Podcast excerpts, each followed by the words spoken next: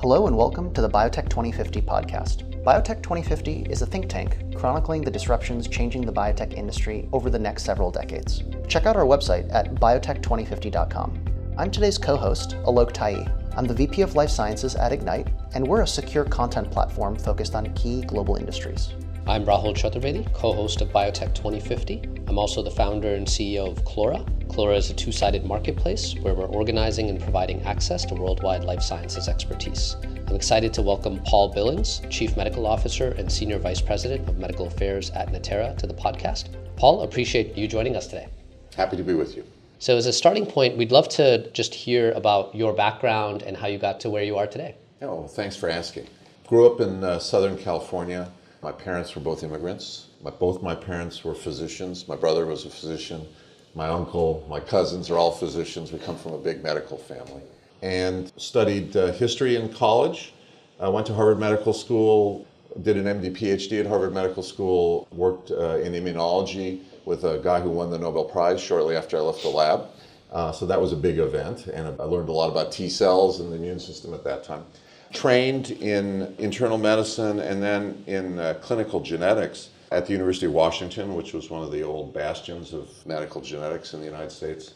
And then went back and did some junior faculty work at Harvard, came out to California, more junior faculty time at, at UCSF and at Stanford. Spent a little sojourn as a very senior medical staffer at the VA, uh, running a big healthcare system for the VA and then got the biotech bug when I uh, came back to. I had did the VA stint in Texas. Came back. I had had already had one experience in biotech, but really founded my first biotech company in 1999. It was a consumer genetics play, mm. a little bit like 23andMe, but about 10 years earlier. And since then, I've been on the commercial side with, uh, you know, kind of guest appointments in academic. And I had, a, you know, worked at LabCorp as a senior physician at LabCorp uh, was the chief medical officer at Life Technologies and Applied Biosystems, worked as a chief medical officer at Thermo, and then for the last two and a half years have been the chief medical officer at, Natera. And really, I think the sort of theme there uh, is how does one bring diagnostic technology rapidly to the marketplace to the benefit of patients and where it's appropriate, that is, where it's individualized and adds uh, utility to the management of that, those patients. That's really the theme of my career. Obviously, I know something about genetics. So I've used genetic technology, uh, and there's been obviously an enormous amount of innovation in my career around uh, being able to detect genetic variation. Mm. So that, that's really been my background, and I've continued to publish a lot. I, I, I believe in scientific publication and in, in scientific presentation. Uh, but I also work very closely with the commercial folks here at Natera to make sure that the services and, and, information that we provide along with our testing information really benefits both the provider and the patient. And what are you working on now, and, and what's the team at Natera working on? So, Natera is, I think, arguably the finest cell free DNA company in the world. We have more experience, we do more cell free DNA assays than almost anybody in the world. And we do it on mostly on blood you can measure cell-free DNA in any fluid if you want, mm-hmm. but the, the money is in the blood, it, it appears. So we have applied massively multiplex PCR technologies to detect very small amounts of mixtures of DNA in the blood.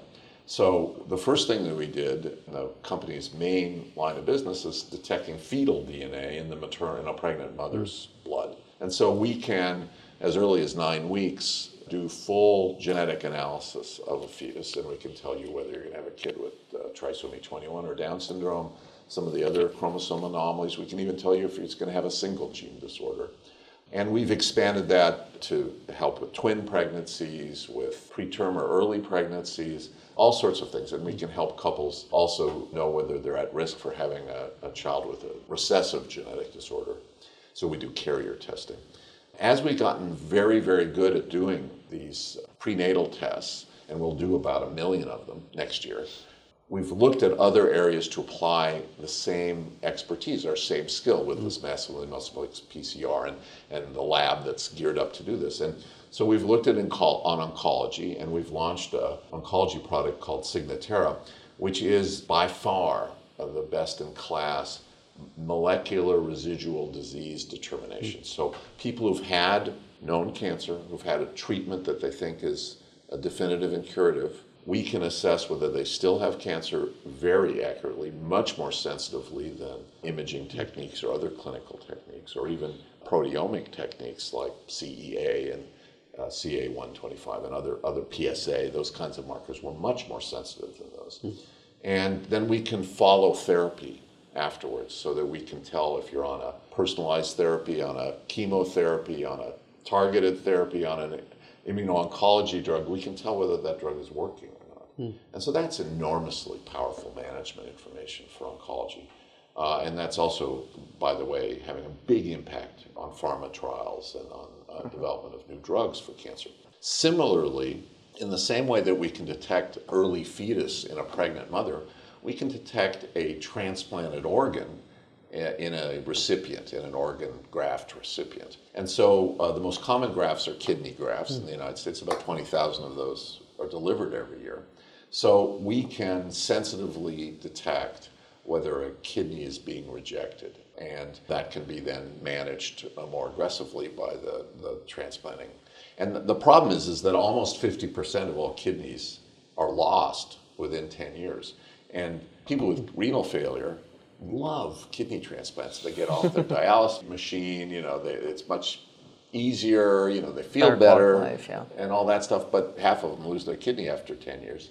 They got to have another transplant or they die, or they have to go back on dialysis. Mm. So we started with kidney transplants. Now we're extending our expertise to liver and heart and pancreas and all the other things that we're transplanting clinically. And, you know, it's very exciting. And then we're also going to bring our expertise in management of pregnancy and in cancer to bring to bear on transplant patients who also get pregnant and get cancer and are often transplanted because they have cancer. And, you know, and in some cases, particularly mm-hmm. liver cancer, transplantation can be the only curative treatment. Mm-hmm. And so uh, it's, a, it's a wonderful opportunity to bring to bear all our expertise and knowledge in these complex management. So that's what we're doing. Awesome. You know, one of the things I'm really curious about is given the, the platform nature of the technology you guys have developed, how do you guys think about that new vertical or indication or domain that you're going to go after, right. uh, given the volume of opportunity out there as well as the breadth of capability that you've developed in house. Right. So, you know, we want to be more than just technology advocates. I'm of the belief that appropriate technology is what I want to be about, and I think that's also what Natera wants to be about. So, the first step, as far as I'm concerned, is a really a critical and expert-driven assessment of the need in the healthcare system. As an example, in our development of the oncology product, the Signatera product, we hired an absolutely brilliant young oncologist from Stanford. And he helped us focus on a particular issue in colorectal cancer, which frankly and I've treated a lot of people with colorectal cancer uh, in my lifetime. I didn't realize it was such a problem, but it's really a problem because if you have stage two or stage three colorectal cancer, it's really unclear after you have it removed surgically who should get further treatment and who should not. And it depends a little bit on where you are in the country. It probably depends a little bit on what your socioeconomic and ethnic group is and, and so forth and so on. But the fact is, the guidelines are very unclear. And so we developed the test and did our first trials, and we're focusing our first commercial efforts on really shedding light on what the right decision is for stage two, stage three colorectal cancer.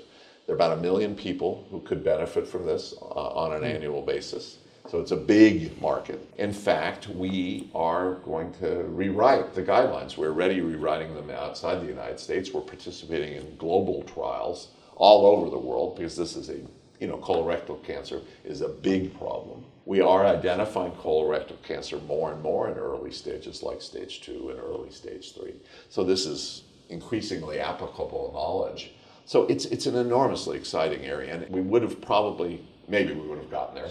But the, the fact that we made a very good hire and that he helped us bring in a network of other advisors who are experts, and we got clarity about focusing on this particular unmet need. And the unmet need, of course, is, has a size, has a total addressable market, has patients and has doctors and drugs, all that. It's just, it's been great. And that, that's, a, I think, really taught me how important seminal thinking, expert driven thinking, advice from a broad network outside of your technology focus, how important that can be. Uh, given your vast experience now in, in the industry, you guys have already made more progress than most other platform companies. Where a lot of platform companies fall short is that they never get to the point of fully unlocking that potential of what the technology is. Would love to hear your perspective on you know, team building when you are a platform company and, and just the evolution of thinking at Natera around, you know, this is the first thing we're going to work on, but then here now are seven different things that, that we want to pursue. Well, I, I think that Natera has been very focused, so unusually focused. So the founder, Matt Rabinowitz, you know, he actually came from a completely different scientific discipline. He wasn't a molecular biologist at all. And he was driven actually largely by a, a family situation mm. where he had someone in his family who'd had a, a genetic issue. And he began to think that there's got to be better technology, there's got to be a better way to answer the questions and, and avoid family situations mm. like he dealt with. What he then did is started collaborating with absolutely expert people in PCR. Mm-hmm. And you know, PCR is a fairly broadly available technique. I mean, it you know it's been around for a while. There've been, in fact, the you know discoverer of PCR recently died, Kary Mullis. You know, it's already had its uh, one sort of cycle of, of scientific and historic development.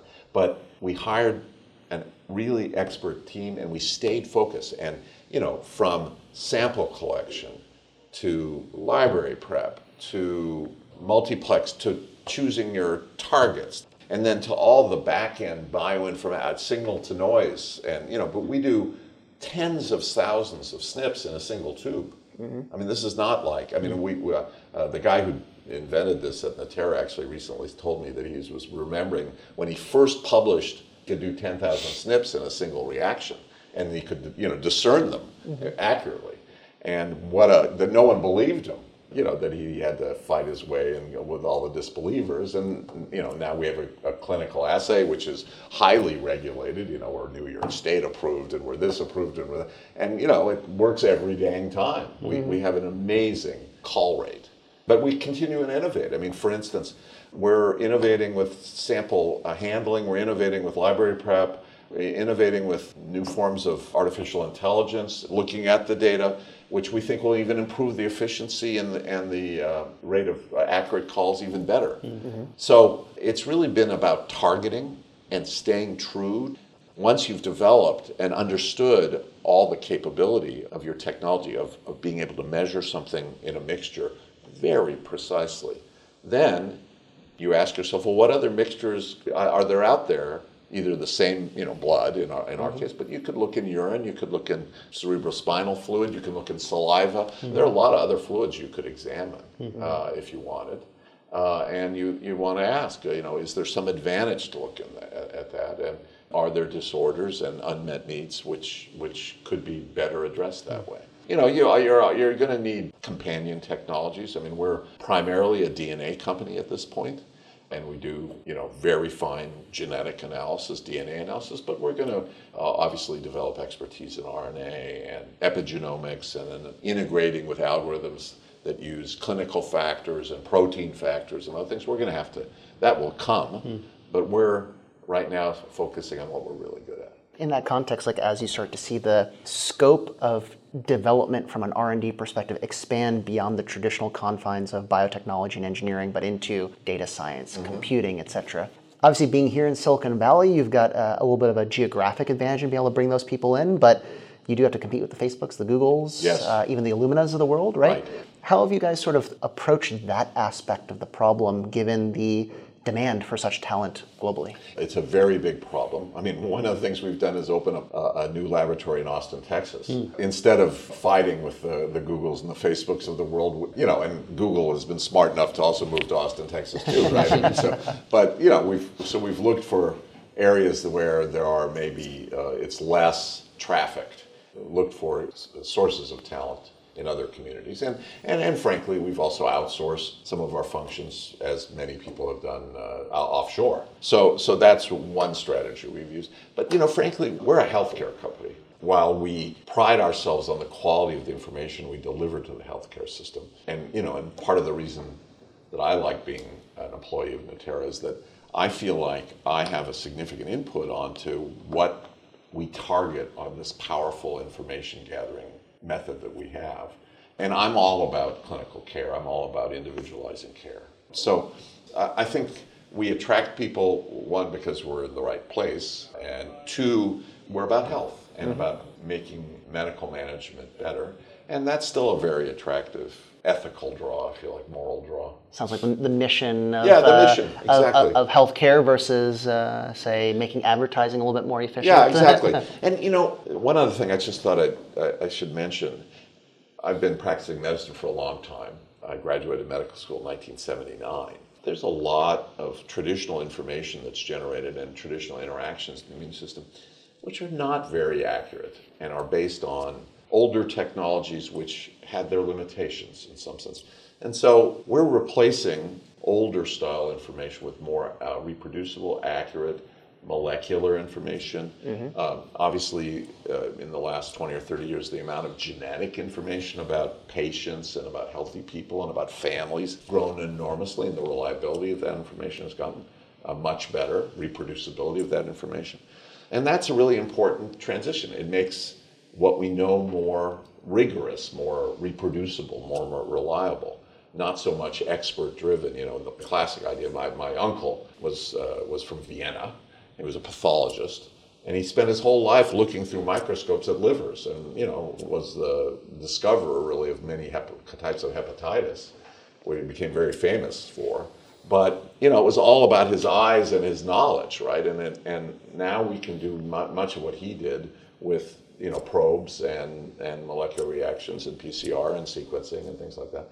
And so it's much more reproducible. It's much more available to the world. Mm. You know, he was a single guy, and now it's out there and wrote books. Mm-hmm. But now, you know, the technology is more dem- democratized and out in the world, and there's really the overall quality is getting better. Mm-hmm. So, on that point, yeah. You know, we, we've obviously made uh, significant headway in terms of application of technology and efficiencies and a lot of what we do in, in, across the life sciences. Sure. Where are areas where you think that there's still a little or perhaps a lot of inefficiency as it relates to, to clinical development? Well, I, I certainly feel like clinical trials yeah. can be improved. And by that I mean what one considers to be acceptable evidence and how that evidence is gathered, what are uh, surrogate or intermediate endpoints which are uh, acceptable for regulatory approval, for inclusion in the, in the system for payment, mm-hmm. but, and mostly, you know, changes in guidelines. Mm. Uh, let me give you an example.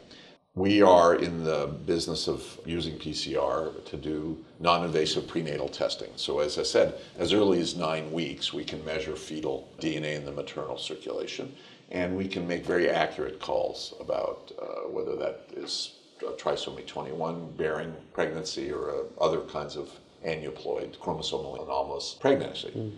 And that's you know completely up to the mother and the family as to whether they want that information, what they're to do with that information, assuming that there are options that, that remain options in the United States for handling that mm. information. There are competing technologies. There are serum technologies that have been in place in the public health system largely for the last 20 or 30 years. And there are downstream technologies that involve amniocentesis, the direct sampling of the amniotic fluid, and, and uh, sometimes and there's intermediate technologies called chorionic villus sampling. Which the point is, non-invasive prenatal testing is incredibly accurate. Incredible. The, the false positive and false negative rates are just mind-bogglingly good, and there have been millions of patients looked at mm. and large, large studies done mm-hmm. about how accurate this is. And yet, the availability of that technology to enter the guidelines and to be paid for by some of the biggest payers in the United States has been very slow. Mm. And that's has to do with expectations about levels of evidence. It has to do with traditions and payment and how people have organized uh, healthcare delivery in, in pregnancy and so forth and so on. I feel like when a, a technology has reached a certain critical level of proof, then it becomes a moral issue that you don't provide people with the best in class technology. I, I, I think it's wrong. And it's certainly wrong in as, as wealthy and as smart a country as the United States to deprive average risk women, which is what we're really talking about. The high risk women generally get these mm-hmm. technologies, but I'm talking about the average risk woman who wants access to this, the fact that they can't easily get access to it in many situations is wrong. Mm. And there are many other examples in the system where, uh, either because of where you get sick or your ethnic or socioeconomic background or other factors, yeah. you just don't have access to best in class technology.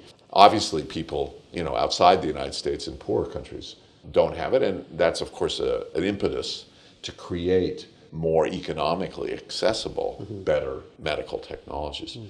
Uh, but these are you know how we prove it and then how we translate it and get it adopted. Yeah. We need reform in yeah. that. And I don't have any simple answers. I, I, th- I think you hope that, that better scientific evidence and faster accumulation of that evidence will take care of it. But uh, that's only one solution. Yeah. Um, has the Natera technology been used in clinical trials for patient enrichment, or is that something that you're thinking? Indeed. Yeah. So, in particular, in our oncology uh, space, but we you can conceive of if you were interested in, for instance, studying twin pregnancies. Yeah. Uh, so there's an example. I'll, I'll, give you two examples. So if you're interested in studying twin pregnancies, our technology can tell you the the chorionicity, the, the zygosity, and the sex of twin pregnancies. They can tell you whether you have a monozygotic or a dizygotic twin. Well, monozygotic twins have certain kinds of complications. They, they often share circulatory systems, mm. and that can affect the growth of one or both of mm. the hmm. twins.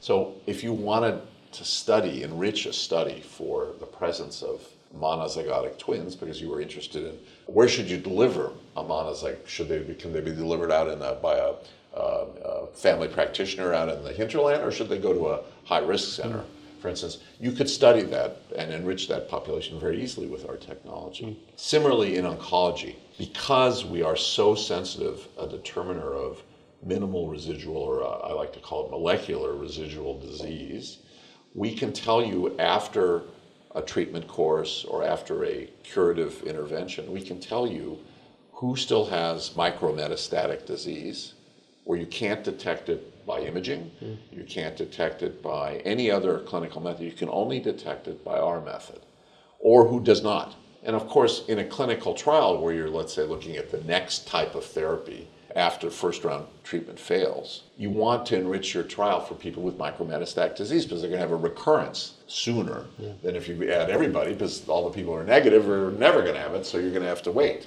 And, and so we can provide that evidence. And in fact, what we're finding is that there are large clinical trial groups who want to enrich their tumor populations for known people who are going to recur. And then they're going to try all sorts of early drug compounds. You know, we're talking about phase one or early phase two type trials to see and they're going to get a signal. And then what they're going to do is, if the tumor in that goes down with that phase one or phase two, they'll follow that up. But if they don't get any effect, they'll probably kill uh, the development.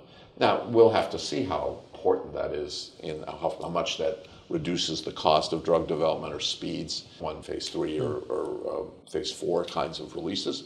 But the bottom line is it's an improvement yeah. and will, will allow faster, less expensive trials. Yeah, I think you know going back to the efficiencies or uh, more so inefficiencies in clinical development. One of the things where I think there's a lot of dead drugs could be you know doing something like responder non-responder analyses using exactly. some of the technology that exactly. you all are working on to see how to identify patient drug fit in particular aspects. So yeah, exactly. that's great. That's great. So, you know, I think the maybe the last topic here that we can cover off is I think one that it sounds like you're particularly passionate about, which is this the intersection between sort of immunology and the immune system right. and general health. Right. Right. Would love to learn a little bit more. Obviously, you know, being an immunologist, sort of your experience in that topic, as well as sort of what you see for the future of the discipline, especially today, given how popular immuno-oncology, as an example, is. Right. Well, we're really, you know, in my view, at the beginning of understanding how to assess the immune system, then how to use those assessments, one, to predict who's going to be ill, who's not going to be ill, the severity of the illness, and you know, frankly, whether uh, the immune system uh, will be effective in controlling disease and in potentially eliminating disease, uh, or whether we're going to have to supplement it with targeted therapies or other more traditional therapies or whatever. So we're at, we're very much at the beginning. You know, when I started my career, uh, as I told you, I did immunology research. I have a PhD in immunology. I actually did, in, as an undergraduate, I, I, I uh, did immunology research at the Salk Institute in San Diego. And, you know, we were just learning about what cells were involved, you know, and B cells were just an immunoglobulin on the, as the receptor on B cells and as what B cells produced and secreted into the, into the immune system or into the, into the body had just been identified. Disorders of B cells, you know, whether it would be myeloma or some of the autoimmune diseases had just been kind of identified. And then the whole world of T cells and the regulatory role of T cells, and and then macrophages and dendritic cells and NK cells and all the all the ways that the immune system has complicated has been complicated since I became an immunologist. It's amazing, mm-hmm. and you know it's it's actually rather gratifying that now I'm in, a company where we have a, a method of assessing injury that's partially caused or maybe solely caused by, uh, in some cases, by the immune response to a transplanted organ. And our test, for instance, uh, is uniquely capable of detecting B cell responses to transplanted organs as well as T cell responses. So, one of the things that distinguishes our test is that we can t- tell cell mediated immunity early on in a graft uh, rejection scenario. And in my training, that I learned that when T cells get activated, they promote the function of other T cells, which kill, uh, become cytolytic but also B cells, which produce antibody, which then you know give you antibody-mediated rejection. So the fact that our test is sensitive to T cell activation and to T cell effect mm. is fantastic. So what I think is is happening, and uh, I'm involved in, in some other uh, projects which uh, will lead, I think, to this, is that we will uh, develop not only sensitive measures of the effect of the immune system, like cell-free DNA in the, in, in the circulation is a can be a, a marker for cell-mediated or antibody-mediated immune system activity in the in the body. Uh, but we're also going to develop better assessments of the number of cells that have been activated, the kinds of cytokines and lymphokines and other kinds of things that the that the immune system spurts out, and we're going to develop a whole kind of uh, assessment of a person's the status of a person's immune system during their healthy times and then as, as they get ill. And obviously, your microbiome and bacteria in your gut are putting into your system. That's going to play some role. And, uh, and it doesn't have to be your gut, it can be in your uh, respiratory tract, it can be uh, in other parts of your body. These will all modulate your immune system. And you have genes, by the way, uh, hundreds, there are hundreds of genes that have been described which have an impact on people's immune system we don't have very good tools to assess that. We can mm. actually assess the mutations pretty well, but whether you uh, have a big effect from those mutations or a slight effect, still at the in its infancy. I believe that we're going to have kind of an immune scorecard for disease, and that that will have multiple assessments of that, and that we'll at the same time we'll look for drugs that target a disease specifically, the mutations or the underlying pathology of that disease. But we'll also try to enhance the immune system's role, or in autoimmune diseases where the immune system is the inciting event to the disease, maybe we'll decrease the immune system's role. But we'll, of course, want to do it in such a way that we decrease its pathological effect while retaining its ability to survey against cancer or survey against infections or survey against all the other things that the immune system does that we like. So we're just at the beginning of this. And, you know, the success of immuno-oncology uh, recently really speaks to it because you know we know that 20 or 30 percent of people uh, who have certain kinds of cancers, let's say melanoma or certain kinds of lung cancer, they respond and they have fantastic responses when you give them immuno-oncology drugs. But that means that 70% of people don't. So Natera can help identify who's responding and who's not. But what we really want to know is how do we help the other 70% who don't have a long-term durable response? Uh, there may be other immuno-oncology ways to do it. I mean, immune, it's clear the immune system can do it, right? Because it does it in those 20 or 30%. So how do we unlock the immune system's ability to do it in the other 70%? You know, one quick thing that I wanted to follow up on is you use this interesting word that maybe intentionally or not, which is the word scorecard, which elicits the notion of metrics, dashboarding, continuous monitoring Right. of data sets that, to your earlier point, historically haven't been part of the diagnostic mix. Right. Are providers especially ready for that deluge of data or even the continuous aspect? And what does that mean for the broader healthcare ecosystem? No, I, I certainly most providers are not. I mean, I used to have a, I used to give a talk when I was at Life Technologies when I was the CMO, and we were a big sequencing company and did a lot of other things. I had a, a, a picture in my deck where there was a doctor sitting in front of three big screens, and there was genomics on one screen, and you know RNA on the other screen, and protein, and Like a and, you know, Bloomberg and then- terminal for- exactly yeah. an Uber terminal, and then you know, and there was AI hovering above him. You know, actually running through, and, and there were data sets, you know, pulling in data sets from all over the world that he could compare whatever he was looking at on the screen. None of that exists in any practical sense. We're, we're, we're sort of on the road to that in oncology, right? Where we're already, you know, there are large systems that are collecting their experience with all sorts of types of tumors and sequencing them and some of them are doing RNA analysis on, on those tumors or on the blood from people with those tumors. And some of that, you know, we're getting fairly sophisticated, complex data sets for a lot. And there are companies that are that that's their business model to collect that data and make it available. But if you're saying, you know, is the average physician uh, ready and has the tools to really do this? No. There's a, a group of people who believe that, you know, computers will be the first and second cut and that they will deliver a more digested product or even a score, the scorecard uh, to the practicing physician. So I'm not sure that's going to be a solution yet. I always believe, and I'm not yet ready to suspend this belief, that in the end it will be an interaction in a closed room, in a consulting room between a doctor and a patient as to what is appropriate for that patient at that stage in their lives with whatever their family situation and, and medical situation. And hopefully, it will be a shared decision between an informed patient and a capable and informed physician. And that, that the ability to have those discussions and the quality of the information shared in those discussions will continue to get better and better across the country and across the world. That's my wish. Uh, we're a long way from that. You know, I hope that Natera, for instance, will continue to be a quality, best in class provider of some data that's useful for some of those questions that are asked in that consulting room. Paul, you've, you've already had quite an inspirational career. For some of our listeners that, let's say, are finishing up medical school or have just recently finished their PhDs, what would you like to share with them about going into the life sciences industry and determining whether that's the right fit for them or not? What I would say is, first of all, it is an adventure. I never thought when I went into medical school that I would have had as many jobs as I have. You know, I've worked in healthcare systems, I've, I've worked in academic situations and been a professor. I've published a lot and I've worked in industry now. Uh, and I've worked in different kinds of industry.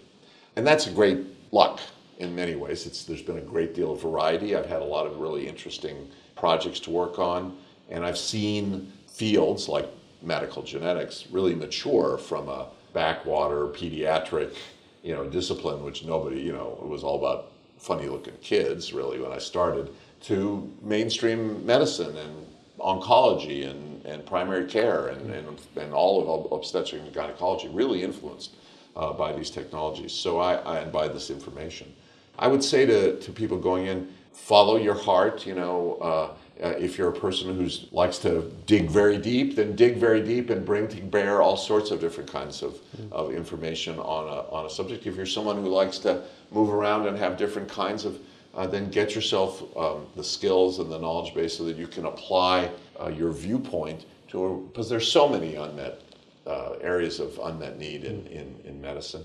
There's lots of lots of room for better data and better information.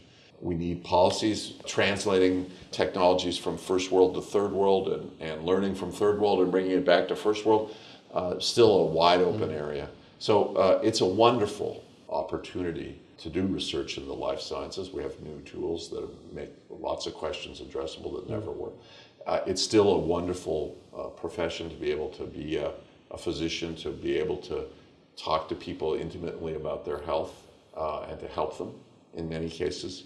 Find what your taste is. There are lots of different ways of doing it, and then follow your heart. Well, you know, with that, Paul, we want to thank you for uh, joining us uh, on the podcast today, and uh, really excited to maybe uh, regroup in the next couple months or in a year or so to see what new uh, domains Natera has moved into. I'm happy for you to come anytime. It's been great. That's been fun talking to you. Thank Thanks, you so much. Paul.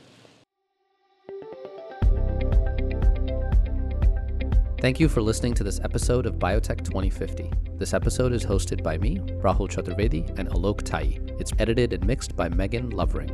If you enjoyed this episode of Biotech 2050, please subscribe to our podcast and leave us a review. Also follow us on Twitter and Instagram at Biotech 2050 Pod. Again, that's Biotech 2050 POD.